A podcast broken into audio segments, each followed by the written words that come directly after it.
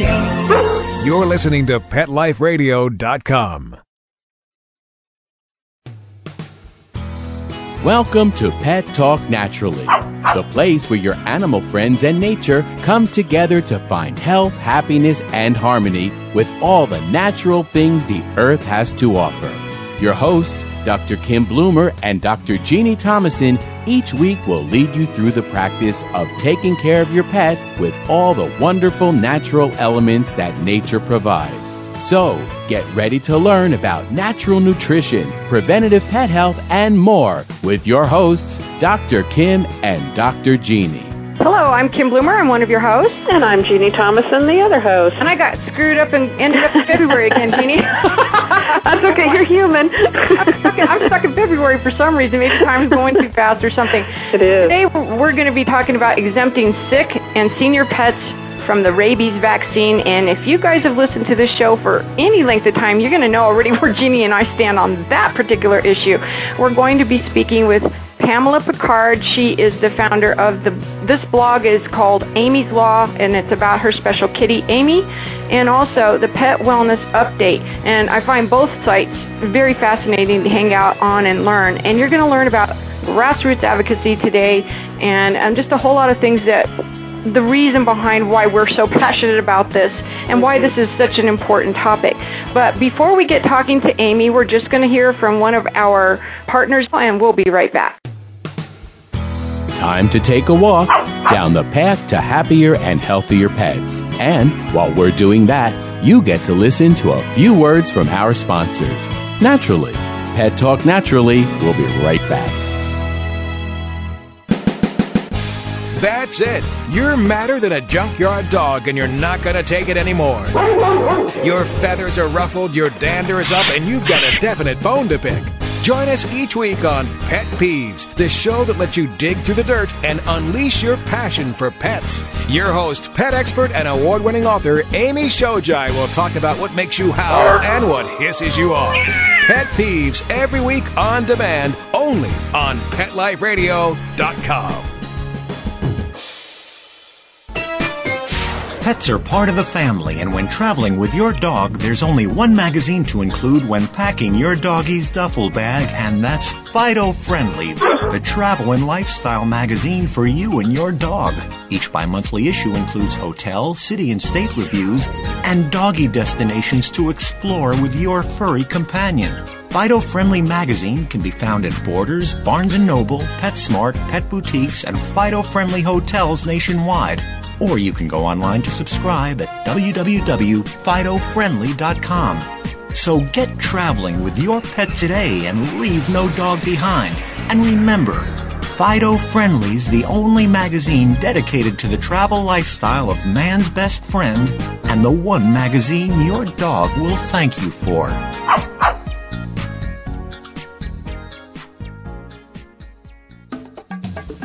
Ready to take a walk? Not just you, but your whole family. It's the 2008 Whisker Walk, Sunday, June 8th from 9 to 4 at the Lancaster Fairground in Lancaster, Massachusetts. Pet owners and animal lovers walk to lend a paw to benefit the animal shelters and pet charities they love. Come see exhibits, demonstrations, educational programs, special attractions, product giveaways, entertainment, auctions, raffles, food, fun, and things for adults and kids to see, do, and buy, both human and pet related. Whisker Walk 2008, a fun day for everyone. For more information, log on to whiskerwalk.org. Let's Talk Pets on PetLifeRadio.com. We're back, but our nature walk has just begun. Now, back to Pet Talk Naturally with your hosts, Dr. Kim and Dr. Jeannie. Well, as we said at the opening of the show, I'm Kim Bloomer together with Jeannie Thomason, and today we're going to be speaking with Pamela Picard. She has a very insightful blog called Aimee's Law, and that is spelled A I M E E, Aimee's Law, and also the Pet Wellness Update website. And uh, we're going to have Pamela tell us all about herself. Welcome, Pamela. We're very honored to have you with us today. Well, thank you very much. I'm privileged to be here. Well, Pamela, we would like to hear your background, and I think it's important that people hear that you're not necessarily working in the pet profession. uh, no, I, I'm not in the pet profession, but I'm a passionate pet lover. Um, I'm a business owner. I have an e-commerce website. I help bridal and formal retailers around the country um, recover their their investment in discontinued styles. So it's a great place for bargain hunting brides, guests, bridesmaids, and uh, you know their best dressed guests to buy something, uh, you know, a designer original at a fraction of the retail price. So that's my mm-hmm. business. But my well, passion, what's that website, so people can hear that website. It's scarlettscloset.com. You know, Scarlet, those don't touch those velvet drapes draped in scarlet. Very you good. don't need a fairy godmother Cinderella. Go to scarlettscloset.com. You know, there's oh, always like a sample that. on sale. So, um, you know, that's my business, and it's just this. You know, I've I've always been a, an animal lover, and I, you know, over the last whew, 20 years, 30 years, I've had cats, and recently, you know, in the last 10 years, I got a dog, and I, you know, like everybody else, you know, I always did the right thing with my animals, even when sometimes I couldn't afford my own health care. I took them to the vet you know, and I gave them their shots annually, mm-hmm. and you know, and and fed what the vet recommended, and did all of what I considered to be the right stuff. And mm-hmm. it really wasn't until Aimee, Aimee's demise that I learned uh, differently. Mm-hmm. So I it, decided to, at that point, um, get active in seeing changing the law. Good you know what's you. important about that, um, Pamela, is every one of us and I think you know we're sitting here having this conversation because of my own dog.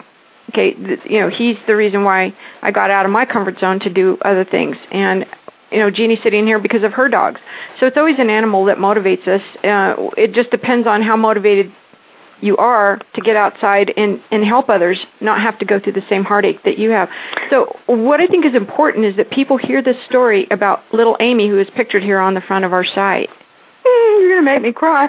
Um, I I had I, I'll try I'll try to keep it brief. I, I had a I've had a calico cat on my lap for 40 40 years. uh, I had a calico cat previously who was 20. Um, you know, I did all the same thing with her in terms of taking to her to the vet and giving her her shots every year and feeding her what I fed her and etc. She lived to be 20 years old. Aimee was a different animal. And so, you know, even right from the beginning, she had more health issues which at the time I could not recognize as symptoms of uh, of vaccinosis or vaccine-related right. issues. Um, when Aimee was about, who I don't know, it was in 2005. She started get she we we took her to the vet for the last time in 2005 to have her shots updated. We moved to a community that was more outdoors and I was concerned about rabies. So I took her and I got her shots updated and within six months she began to lose weight dramatically and she had showed signs of a chronic um, degenerative disease at the time, we chose, and we were in a position, we really weren't in a position to put her through a lot of tests. We weren't in a financial position to do so. She was the kind of cat who hated going to the vet so bad. I really didn't feel that it was fair to her, for her quality of life, to save her for our benefit. And I know people disagree with that, and I totally respect their choice. But we just felt like it wasn't natural for an animal to have diabetes shots or or or infusions, you know, uh, uh, um, you know what I'm trying to say, mm-hmm. you know, to, mm-hmm. to, to, uh, Heroic. to rehydrate her with shots every day. So we chose to hospice her and we did uh you know we we did homeopathy for a year and we hospiced her and you know and we pretty much had to watch her decline. And and she had you know for that year she had a really happy cat life.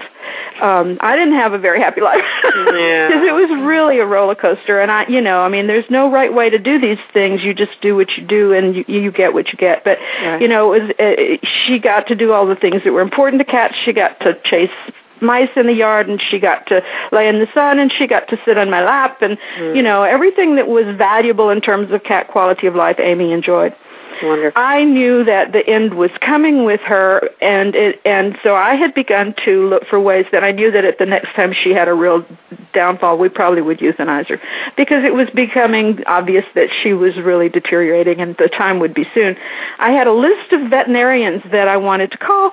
I didn't get around to it, so it just happened that on January 17th, in the middle of an ice storm, unprecedented in Texas history, my cat took deathly ill. Hmm. So, you know, in an ice storm, nobody could get out. She was hmm. up all night. She was she was disoriented. She, you know, it's just terrible. You know, the, all the signs that that it was time for her to go. She really right. couldn't stand. She was pro- profusely vomiting. It smelled terrible. It, it just was time. But we had no place to take her, and we had nobody who could get here. So after 15 hours of frantic phone calling here, there, and everywhere. I found a vet here in in the neighborhood, and we could get there. And she was just happened to be in for the day for, to check on her animals. She agreed to see us.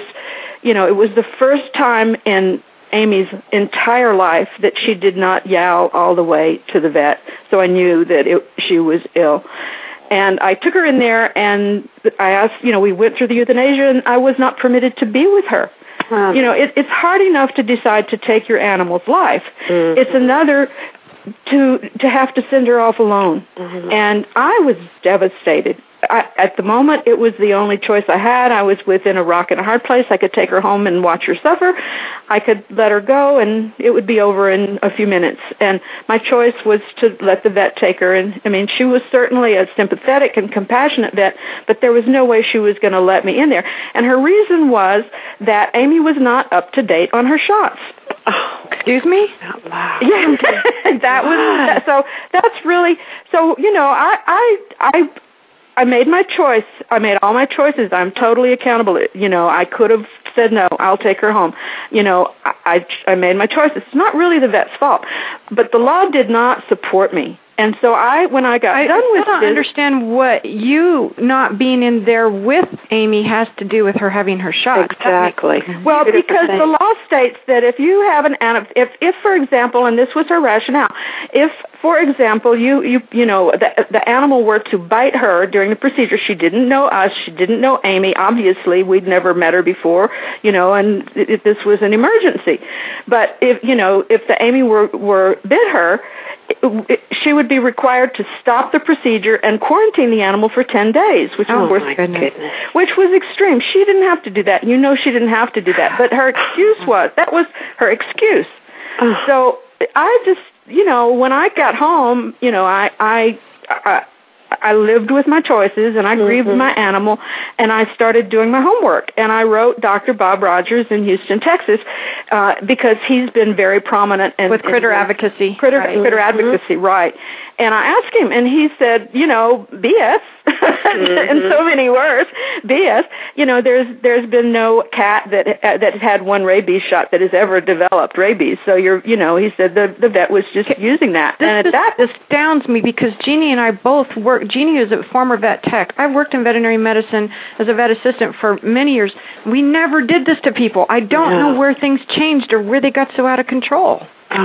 But I, to be fair, you know, she didn't have a vet tech with her, and she didn't really want to provide that service. Yeah. But and that you know and and but this was her excuse. So you know, I got down the road, you know, six, I don't know, six months later, and I, I, you know, I was researching something. You know, I'd spoken with Dr. Bob about this, and I said, you know, if ever I can do anything to help you, let me know, because in in a past life I was a publicist and I was an act, I was an activist and an advocate in Chicago for uh, on behalf of homeless people. So, you know, I, I, I kind of know how to do this, mm-hmm. and uh, which is why I've taken a more prominent profile maybe than than a lot of people. But we can talk about that, how everybody can get involved later. Mm-hmm. In any case, down the road, I was researching something, and I encountered in New Jersey a, a, a rabies medical exemption form, and I thought, well, this is a no-brainer, you know. Um, and so I wrote Dr. Bob, and he said, "Oh, you know, perfect timing. You know, we're going in to see the, you know, the Texas State Department of Health Services. They're, you know, they're revisiting the annual rabies, you know, the the laws regarding the the rabies prevention annual, and control. Right, the annual. Yeah, it's triennial in Texas.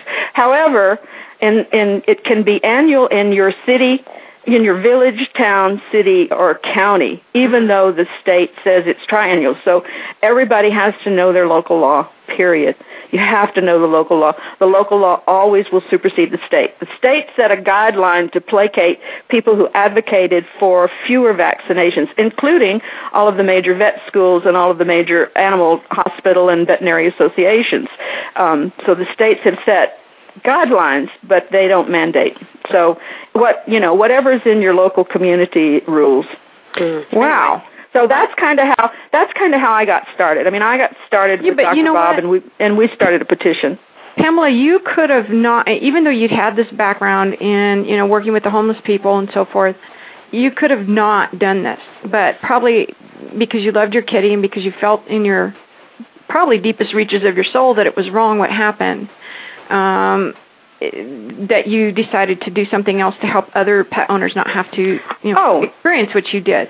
Absolutely. Also, I have to step back and say about your hospice care, Jeannie and I very much endorse that and, and, and endorse that way of, of going. I mean, we've had a show recently about that with Dr. Uh, Ella Bittel, who does spirits in transition, you know, for hospice. So what you did there was something we actually would be in support of because, um, you know, because, well, we're naturopaths, so we approach everything that way. So, and we've been, and I've been in your shoes and si- sitting and looking because of working in traditional medicine, looking at things from the exact same perspective that you did. I thought I was doing everything right, Right. and there's nothing wrong with thinking that. But what you're doing is helping to helping people to unlearn. Absolutely. Right. You're educating. Absolutely. educating. That's my that's the whole purpose of Aimee's blog and the whole purpose of the Pet Wellness Update. You know, education will be the answer all the way across the board. I mean, when we went in to do the petition, when we presented the petition to the petition to the state uh, Department of Health Services, the the people who man the board were so woefully ignorant of current vaccinology knowledge, and they were so woefully ignorant of um, you know the, the the potential of rabies exposure, and they were so committed to the status quo that there was not a Chinaman's. There was not a chance in hell. Mm. you were correct. correct. I didn't mean it. I take it back. Uh, there wasn't. A, there just wasn't a chance. I mean, we. But and that was because the the state public health veterinarian did not inform them. He did not he did not educate them, and he himself it was not educated by the you know the body that he goes to, which is the National Association of State Public Health Veterinarians. Mm-hmm. They write the Bible, and and they are not educated by the veterinarians that, that are in their association. And this doesn't and, sound you know, like they answer to any sense. There's no, but that's the way. But that's what you're up against. So Right. you know, education, education, education at every level. It, it, we- you know, that's really well, the and the only way. legislators have to depend upon us to educate them. Although, when certain factions do, it's in their best interest to see that these things are mandatory or annual, uh, are the ones who are lobbying. Right. Then, then that's who they're going to listen to. Right. Right. Well, and it's and, and it's people they know. I mean, you know, it, it, it's it's it's really people they know. I mean, when when you know, and and and I think that's what it gets down to. I mean, we knew I knew after I left that meeting that if I had known the right 500 people, I had I, we had, we started the petition way late, and um, you know, it, it, but I just did what I did, and we got what we got, and it's still going. Everybody can sign it. It's nationwide. Uh, you know, it we we we will not quit. But at the We time, I probably up- only. Excuse me. We'll have the link up with this show when it's on our main feed at animaltalknaturally.com. Yeah, that'd be We'll wonderful. the- But So- at, at the time, I knew that that you know I had 800 signatures, but they weren't the right 800 signatures to influence those people. Mm. And and so you have to you know you really have to understand how people get information and have to work with that in order to be you know to be effective. And so you know if it, it, it's just like if you use a product, you know it, it, you go to the grocery store and you discover a product that really helps you clean something, you know really well, and it's done a better job than anything else you've ever used. And you're going to talk to your family and you're going to tell your neighbors and and and your voice on that issue and on that particular thing has weight. So they're going to mm-hmm. try it, and then they're going to tell their friends. So so my thinking is that you know when we start from the individual, when we start with ourselves and we say I need to learn what I need to learn, and then I'm going to tell everybody I know.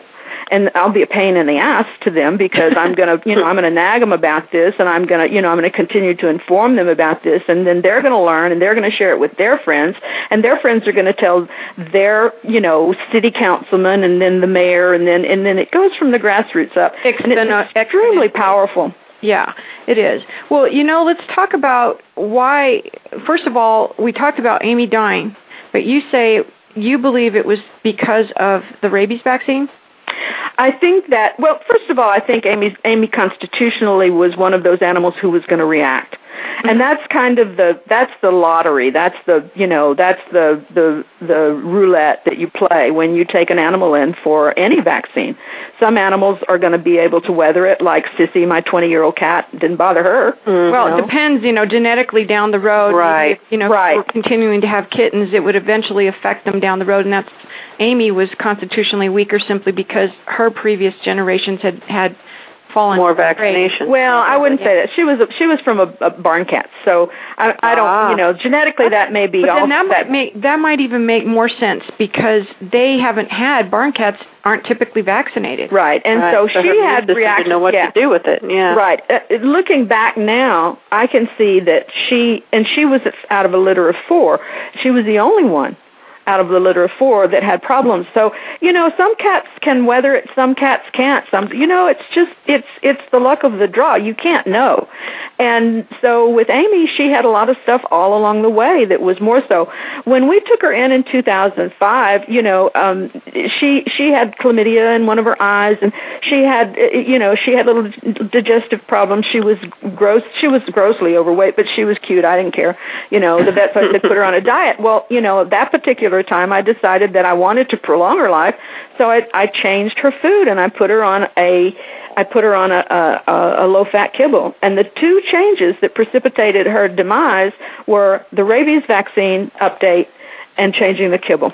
Could have been either, really. I would have But, you know, kibble given, top, top and foremost, you know, kibble, Yeah. kibble, you know. yeah, but gi- but given you know, but given her history, you know, having I think that she reacted to the ra- to the vaccines we gave her really early on because she always had little skin issues. She mm-hmm. always, you know, she just had more problems. And Right. you know, if you know what to look for, then you can do something about it. At that time, of course, you know, who knew? And there was no internet, and the vets weren't going to tell you because honestly, I don't think they knew Right.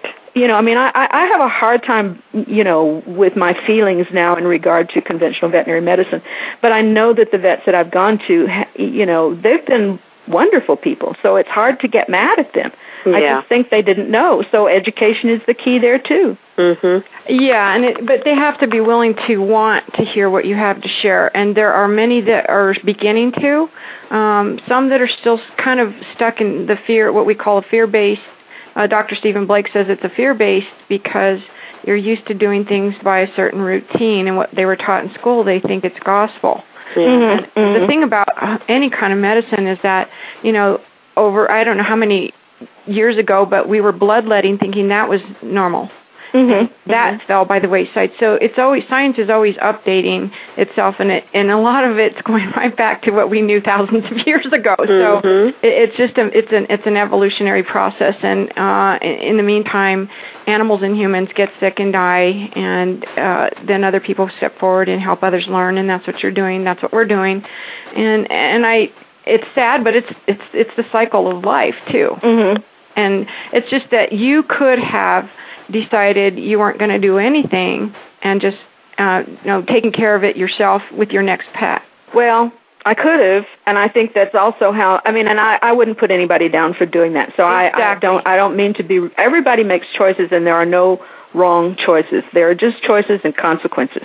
I think that the whole idea of, of vaccinating animals to protect them from common deadly diseases began as a good thing. And what we're living with now is the law of unintended consequences. Mm-hmm. And as a result, you know, those you can't control. But what you need to be able to do is put curbs and curbs on them. You know, you need Yeah. to be able to say, wait a minute, wait a minute. We need to revisit this and start over again. Um, certainly, you know, every time somebody loses a pet and, and gets another pet, I mean, we're we, we're entitled to do that. Yeah. But when we lose a pet because of what we believe is the veterinarian's ignorance or in unwillingness to change. And there are many who say, "I'll I'll vaccinate any as many times as I wish." That's you know? right. They will. They do. That, that you know, I, I you can't stop me. There's no there's no label restriction that tells me how often I must. I'll do the. You know, it's for my business. You know, they have all their Mm-hmm. rationales. Well, okay, You so know, then then we're talking that it's not about the health of the animal; it's about business. And and again, I don't begrudge anybody making a living, uh, you know, in in the animal world. I mean, I do. Okay, but such as it is, it's nothing on, on the level of a veterinarian, that's for sure. But the point is that my feeling is if we're in the business of health, we should be in the business of health for those animals. And uh, I, I know many. I mean, the ones Jeannie and I work with care very much, and their businesses are thriving. Yeah. So there's something to be said for that. Well, I think you'll find that, and I think that's really the, you know, that's where you you need to go. And I think at the time that you decide, you know, you decide whether you're going to get, you know, I think what happens is you have to evaluate what you've, you know, what has occurred. You know, I I actually loved the vet who gave Aimee her last rabies shot. She was she I have a dog, and when I take my dog to see her, uh, she kisses my dog. How can you not love her? but but she's not evolved evolution being a good word she's not really evolved her knowledge in regard to you know vaccine vac, vaccinology. A lot of veterinarians don't buy it. No, a lot my of trust, my traditional vet is the same way, and he he's really good with the animals, and he kisses my dog too. But I don't let him be in charge of my dog's health care. He's actually in charge of diagnostics only. right right. right I think right. and and of so when we took it here and here's how i kind of dealt with that i mean you know we subsequently i found another vet that would work with us uh, you know in regard to our our strong feelings about Mm-hmm. vaccinations and um and also who offered some different kinds of services. He's a little more expensive but he's you know he's more uh, um, amenable to where we stand. When we uh, we had an emergency with Matisse we thought he got bitten by a snake on a walk one day. We rushed him to the nearest vet. I wasn't going to be picky at that point again. In an emergency you go where you go and we went back to see this you know this vet here in our in our neighborhood and and and I and I just kind of bulldozed in. I didn't have an appointment. I, she happened to be walking out the door i said Cindy we need to come in. We you know we barged in. She before she even looked at my dog she pulled his chart you know he's due for his shots. Oh, good mm. grief! you know and I at the moment at that time I was real cool and polite you know, I'm basically a nice person. I was real cool and I was real polite and I explained to her, no, we weren't going to do that and why. And she said, well, you know, you won't be able to leave him here. And I said, that's fine. We'll take him down to Crystal Mountain uh, to Dr. Vandermouse. She changed her tune completely.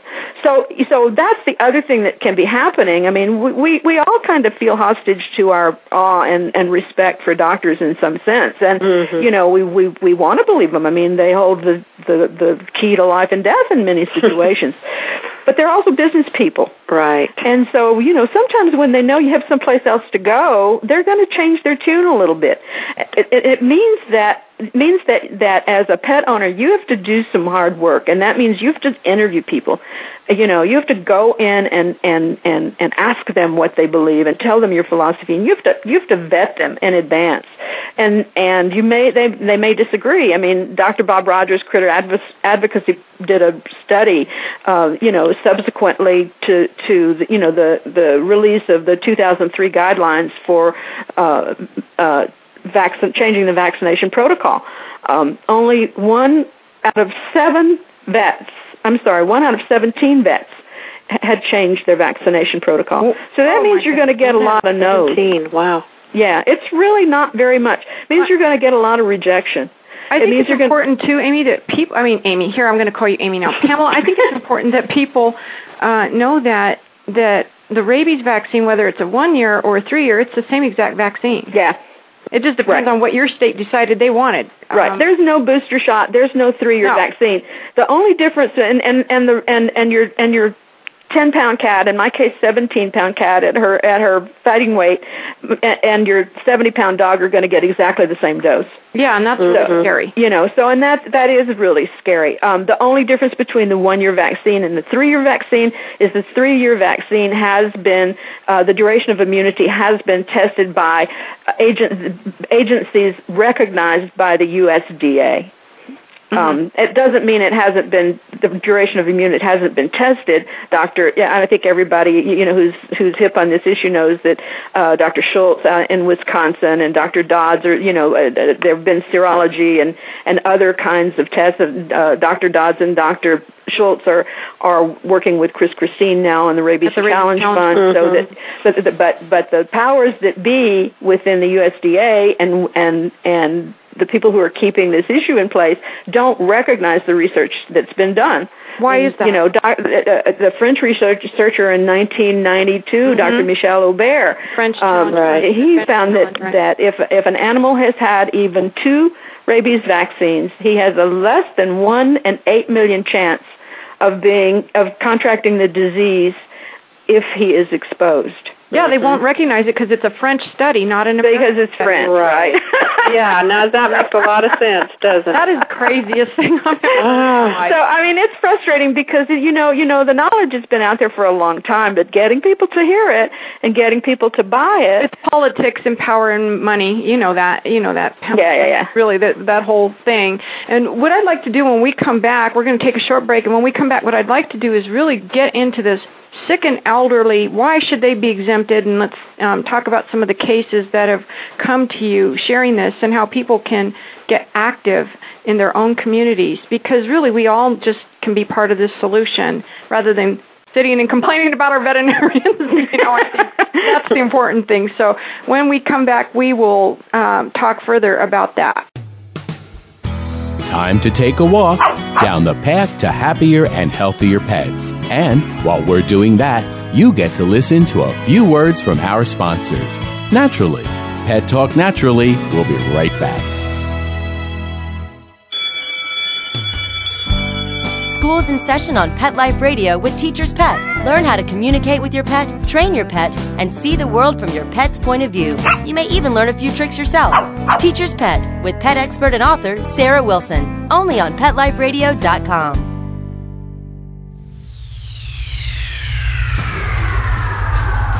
Greetings, human. What planet Welcome to Pet Planet. Here's a copy of Pet Planet Magazine, Florida's most informative and fun pet resource magazine. It features heartwarming stories and informative articles from local and national pet experts. Excellent. Pet Planet Magazine offers Operation Planet Rescue, helping rescued pets find new homes. And it's available at 500 locations in South and Central Florida and 24 7 on the internet at PetPlanetMagazine.com. If you're out and about with your pet, you may be featured in paparazzi, candid pictures of you and your pet. For up to date pet friendly events, activities, and pet related services and products, Pet Planet Magazine is your final destination. I shall take this magazine home with me. Back to your home planet? No, to my condo in Boca. Pet Planet Magazine. Check them out at www.petplanetmagazine.com or 352 394 8578. It's out of this world.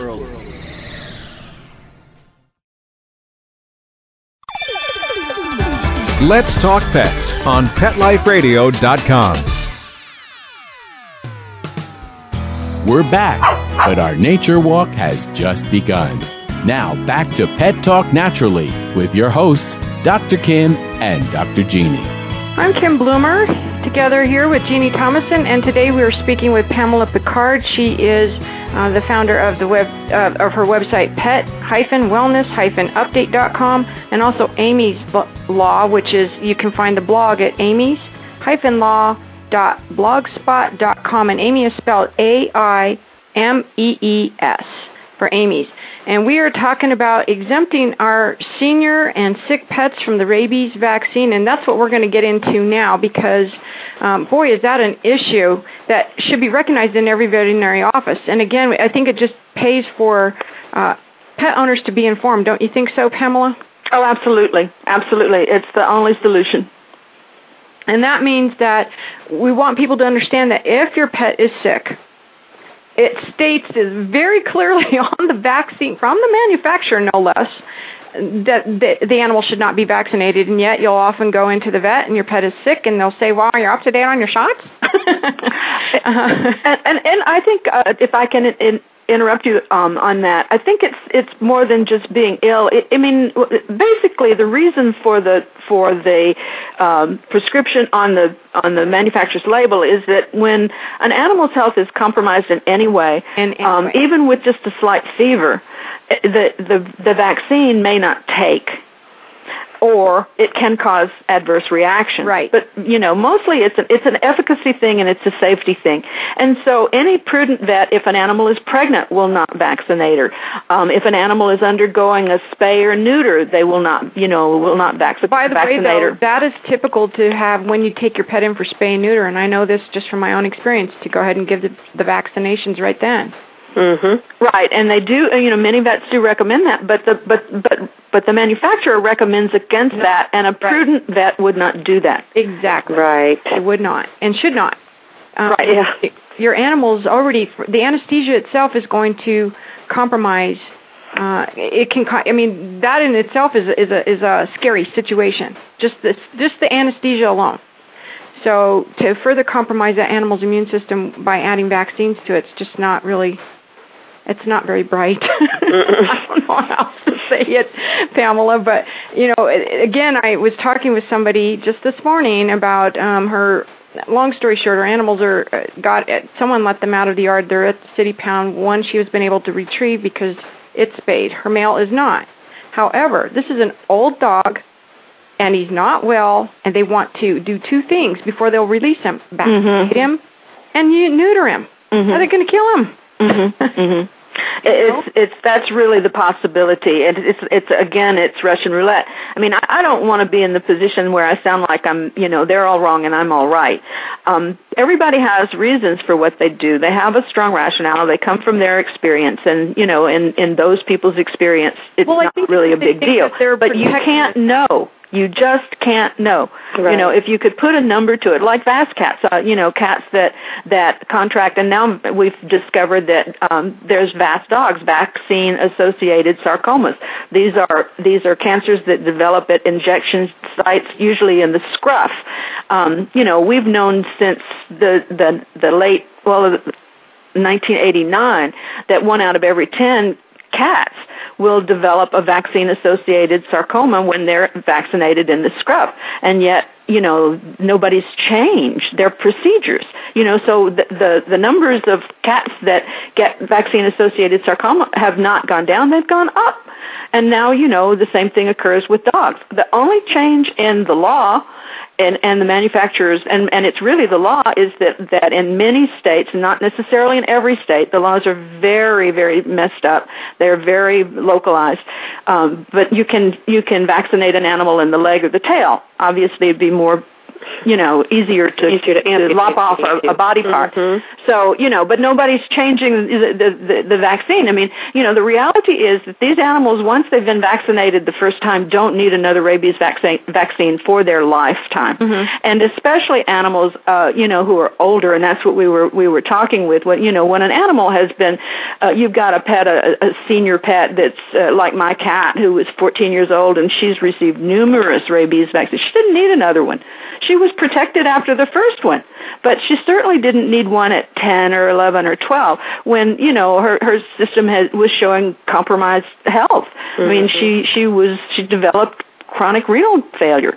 So, you know, why would you shoot, why would you give her another vaccination? Exactly. Just un, un, it's just, just ludicrous, really. Right. It's It is ludicrous. ludicrous, and um, we hope that by what you're sharing, that people will see that it is really, and, and we've had veterinarians come on record and say, pet owners are the ones who need to step up and let the legislators know, because the governing bodies for veterinary medicine and so forth aren't going to change. It's very lucrative.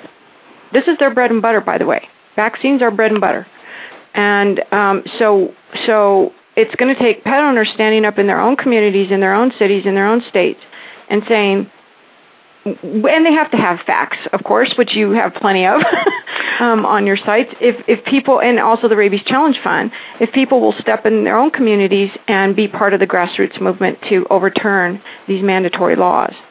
um, on, on, you know, kind of following that vein, um, you know, if people want to do something, I, you know, Kris Christine, who is heading up the Rabies Challenge Fund, has a plethora. I mean, she's got she's got more information than you you can shake a stick at, and she makes it available to everybody. So I'll be posting some of that in Aimee's blog, and I'll be posting. It. We also have a, a, a Yahoo group called Aimee's Law. Uh, you know, I'll be posting it in the group so that people can access it. Um, I've had requests from people who've signed the petition to help them start a petition in their own neighborhoods, and I, you know, people can always come to Aimee's uh, website, Pet Wellness Update or Aimee's Law, and, and we'll help them. I mean, we'll help them start a petition in their own area um, so that they can get other people involved. You may not succeed, as we did not succeed in changing anything in Texas, but we knew that we didn't really have a strong chance the first time. We knew that we were going to have to develop this and build this over a period of time. Mm-hmm. But if everybody's doing it, if you're doing it in North Carolina and you're doing it in Texas and you're doing it in Kansas and you're doing it in Maine and, and you're following the lead of states like Wisconsin and New Jersey that have been successful in getting uh, and and getting and granting a rabies medical exemption, pretty soon you're going to have a critical mass of voices saying we want this and there's no reason why not. Mm-hmm. And I that's think that that's I, I, I, I, you know, everybody can, can can play a part. It doesn't have to be the same part that you play or the same part that I play. It doesn't have to look the same way. I mean, you know, the the people that that set up the VAS awareness, VAS vaccine associated sarcoma, you know, they were handing out leaflets at at uh, at, at at cat fancier shows, and and so there's all kinds of ways that you can you can disseminate this information. You know, even if it's just you tell your neighbor over a cup of coffee. Mhm. I do that. Yeah, I think we all do. I have the opportunity today to tell two people things that I, you know, and they were just like astounded about, you know, and again, whenever the opportunity to talk about vaccines opens up, I, I always wait for an opening to share that. And so it's, it's real important that we also go out into our communities and I don't think that I'm going to go and stand out on a street corner, but opportunities to talk to people one on one when they come to me about their pet situation, mm-hmm. their pet. Well, and I think it's important for people to keep themselves safe, um, for sure. But at the same time, you know, eh, to be able to present the education, this is what I know, and and and I think first and foremost, you know, when you educate yourself and you go discuss it with your vet, take the stuff in and say, what do you think about yes, this? Yes. You know, and and what do you think about that? And you know, and and have some kind of dialogue. If they're dismissive, go find another vet. You know, very I mean, good and you can let them know that too. Because, mm-hmm. um, I mean, and really, it's it's all about knowing people if they're informed with this, then you can go in and know that you're empowered when you walk into your veterinary, not to get argumentative, not to be disrespectful, but knowing that you're in charge of that pet and they're there to work with you as a team for your pet's health. And if they're not, then you go find somebody who is.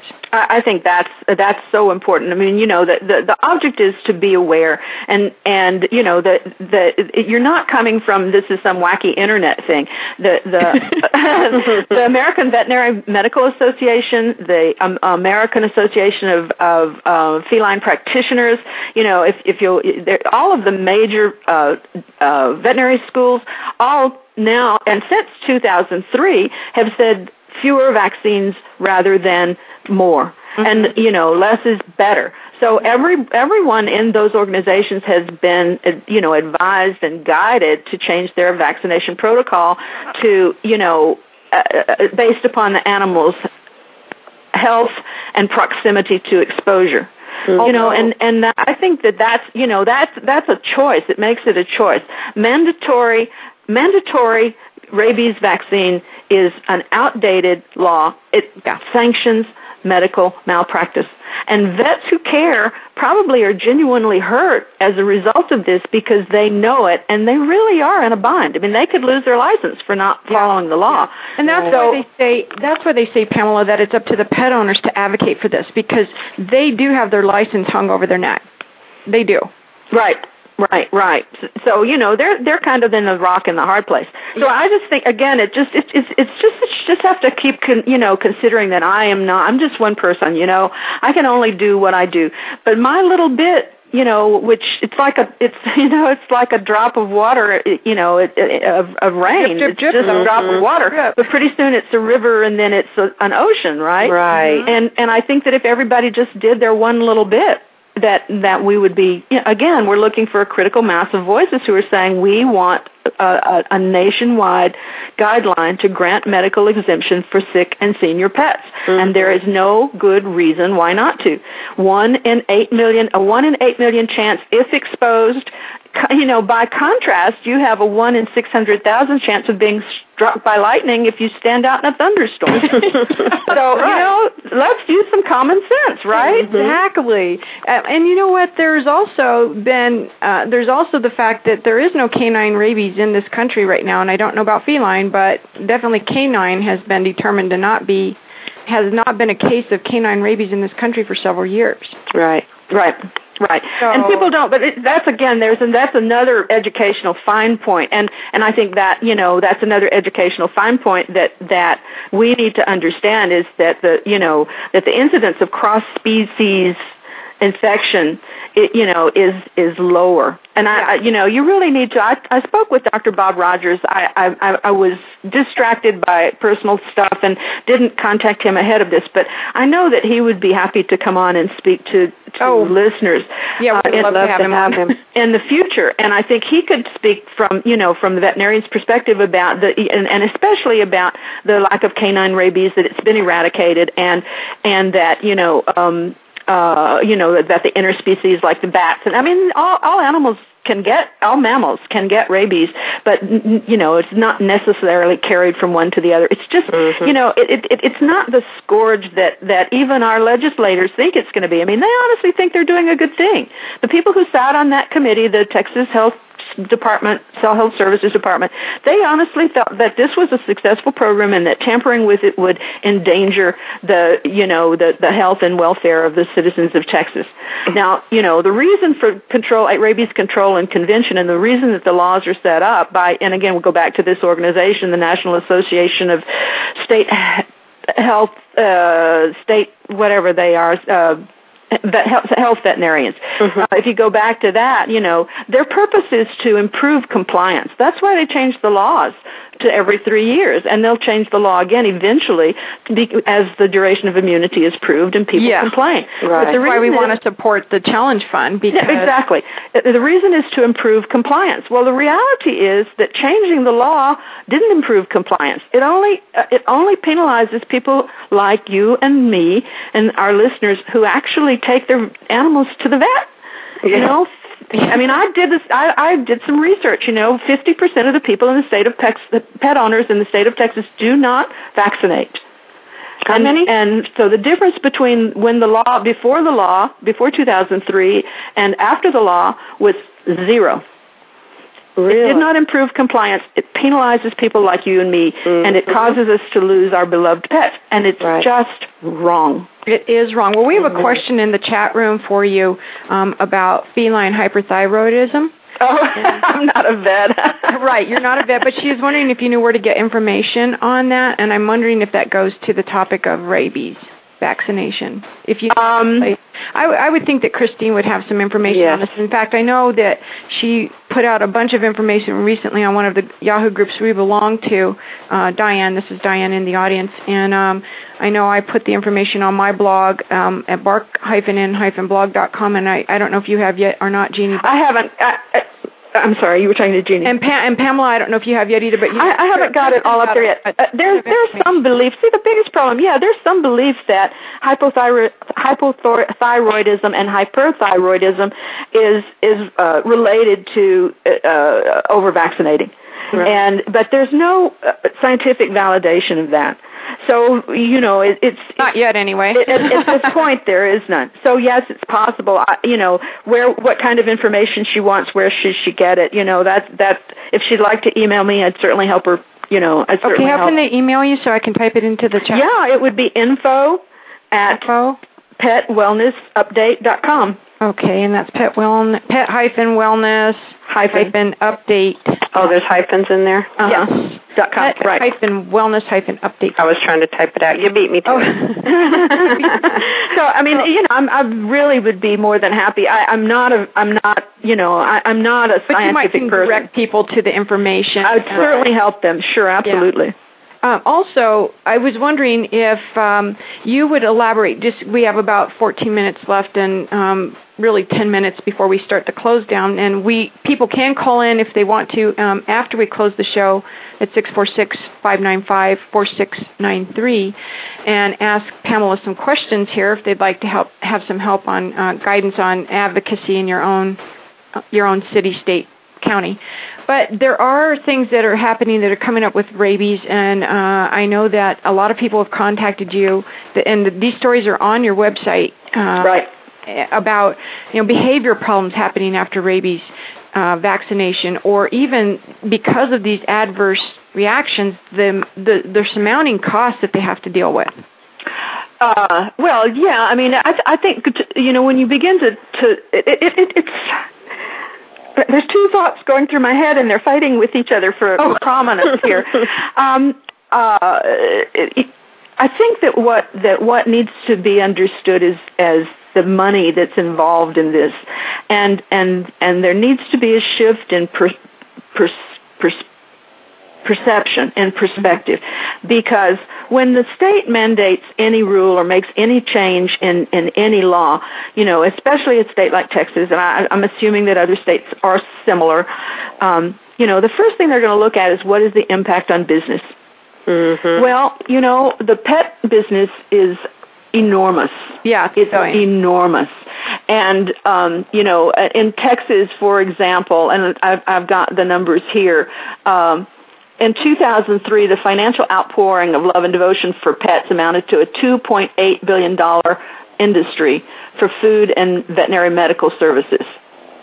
But there's no cost you know those i mean that money is jobs that money is businesses that money is tax revenues and that's really the states come from you know that's that, their, that, they're, they're, they're protecting right. yeah, they're, you know that they're protecting the economy right. but they're not looking at it from the pet owner's point of view no um, we you know subsequent to to launching the petition i spoke with one woman who had two VAS cats you know, the cost to treat a, a, a cat that has cancer, if you choose to do so, can be as high as sixteen thousand dollars. Yeah.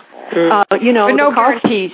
and no guarantees, right, right, No guarantees, and the cost to treat a dog that that has a an immune uh, a, a blood, you know, there there are immune related mediated uh, uh, blood diseases that they can right. get, and those, you know, the cost to treat those, you know, with emergency care and transfusions, uh, you know, seven thousand dollars.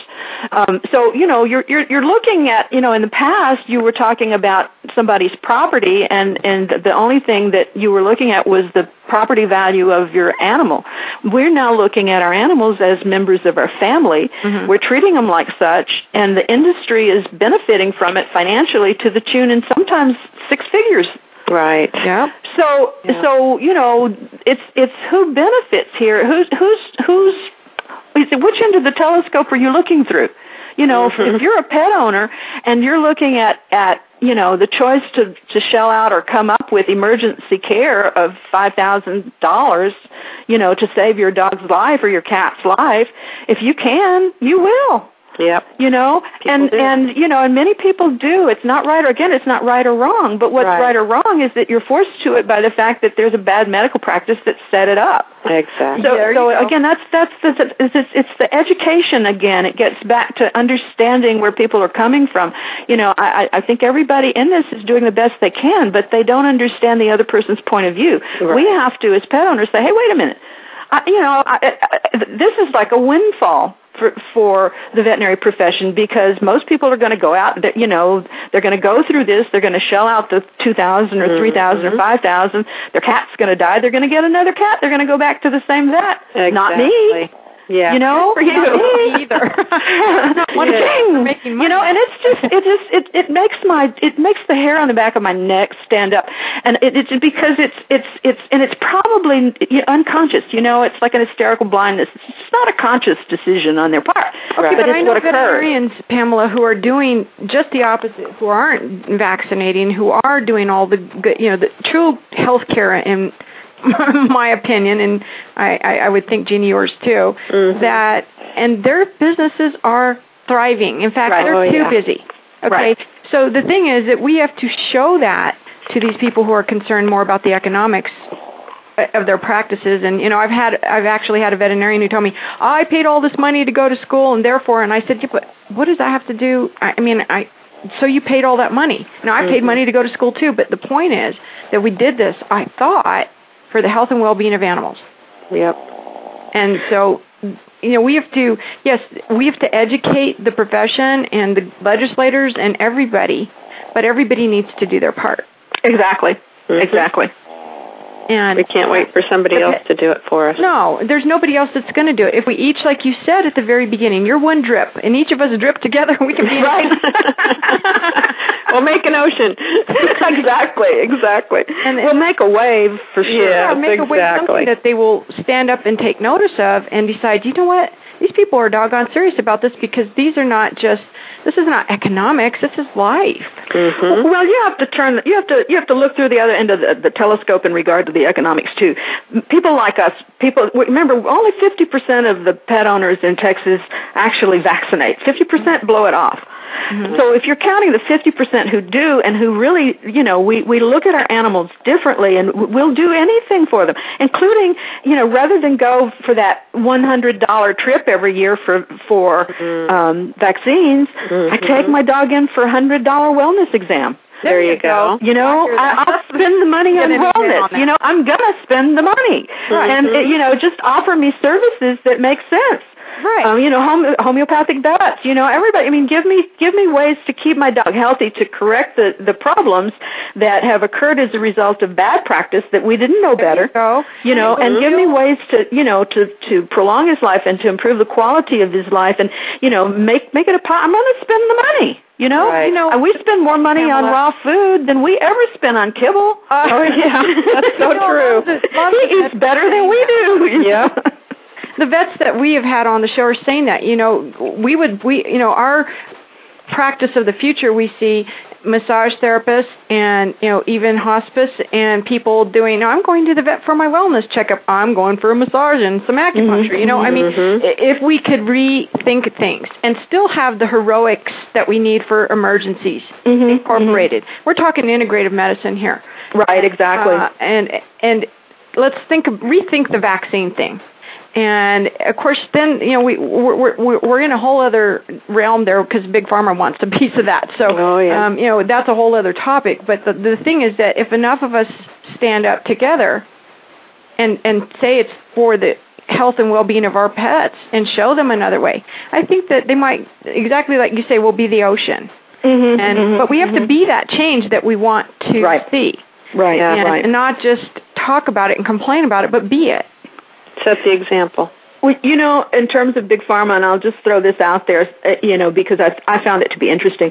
You know, in the last 30 years, big pharma have come up with 16 different vaccines for animals. Yeah.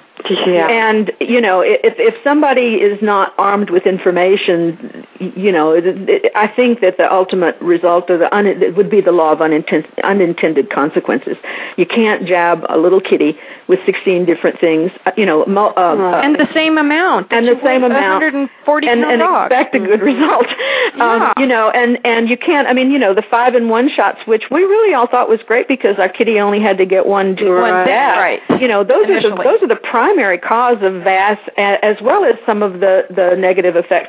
You know, we you know when we were only giving a rabies shot, you know, we weren't getting the same kind of negative effects as we No. have since we started getting rabies with adjuvants, which is I think a carrier or something like that. Not, you know, the- the I don't know the scientific basis behind it.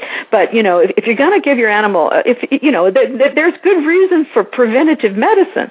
There's absolutely good reason for these things. But the but the idea to use everything for everybody is just kind of foolish. There's not a Right. one size fits all. Okay, so but you we know, you women know what that's like, Pamela, because they've blanketed, you know, bl- given us a blanket health treat, health care for Mm-hmm. women in menopause also. yeah, right. Under the same thing, you know, you know, it just doesn't make any sense. Right. It, it's it's just you know I think from from a, a, an individual's point of view, it, it's hard to question authority. It's really hard to question your doctor, doctor or veterinarian. You, you know, they, they they have earned so much trust just by virtue of who they are. You know, it's really hard to to to stand up to them and say no. You know, and I don't want to do that, and I don't believe in that. And you may be right, but this is how I want it to be. It's hard, and it, and you know, it's hard to even get your head around the idea that people that you've trusted and and, and even loved have have led you in into a a a, a wrong path. I mean, Right. you know, but you, I think again, you have to realize that the, the reasons that all this initiated were very sound. But but over the course of 30 years, it, things have changed, and the reasons for it are not necessarily sound anymore. So revisiting, you know, questioning, you know, uh, uh, re-educating, all of those are really positive and productive and constructive things that each of us can do with ourselves as well as with our veterinarians. Well, we've run down to the end of the show, interestingly enough. and uh, so I'm going to ask you this question I ask everybody now at the end of our show. What words of wisdom would you like to impress upon the audience in closing? Don't be afraid. Good one. You know, follow your heart. Don't be afraid. Yeah. Just, you know, just it comes from love with your animals. You're going to make a difference, whatever you do. If it comes from love, I, I think that that's the most important thing. I mean, I wouldn't be doing this if I didn't totally, completely be, be love my animal and regret my choices and and and want to help other people uh, make better choices. But it, it really comes from love, and I just really honestly think that that's you know, it may sound trite, you know, all we need is love, but I, uh, I that's No, I could. wisdom. I hear. I feel a song coming on. Yeah, it's just, just, you know, just do it. exactly. Well, Pamela, thank you so much for taking time out of your busy schedule to be with us and to share with our audience. And I'm going to remind people to go to your websites. Again, that is Aimee's law blogspot.com. Aimee is spelled A I M E E S, and also pet wellness update.com. You will get a world of information there, and also visit rabieschallengefund.org for how you can be part of seeing that this gets changed. so uh, thank you so much for being with us, it was really a pleasure. It was. It went. It always goes too fast. And uh, next week we're going to have with us uh, Terry Wilson talking about pet assisted therapy. So we'll be looking for that. And again, we hope everybody has a tail wagging, hoof stomping, wing flapping, perfectly animal talking day. Pets and nature come together every week on Pet Talk Naturally with your hosts, Dr. Kim Bloomer and Dr. Jeannie Thomason. Learn how to care for your pets with all the wonderful natural elements that nature has to offer so your pets can live a happy, healthy, and harmonious life. Pet Talk Naturally every week on demand, only on PetLifeRadio.com. Naturally.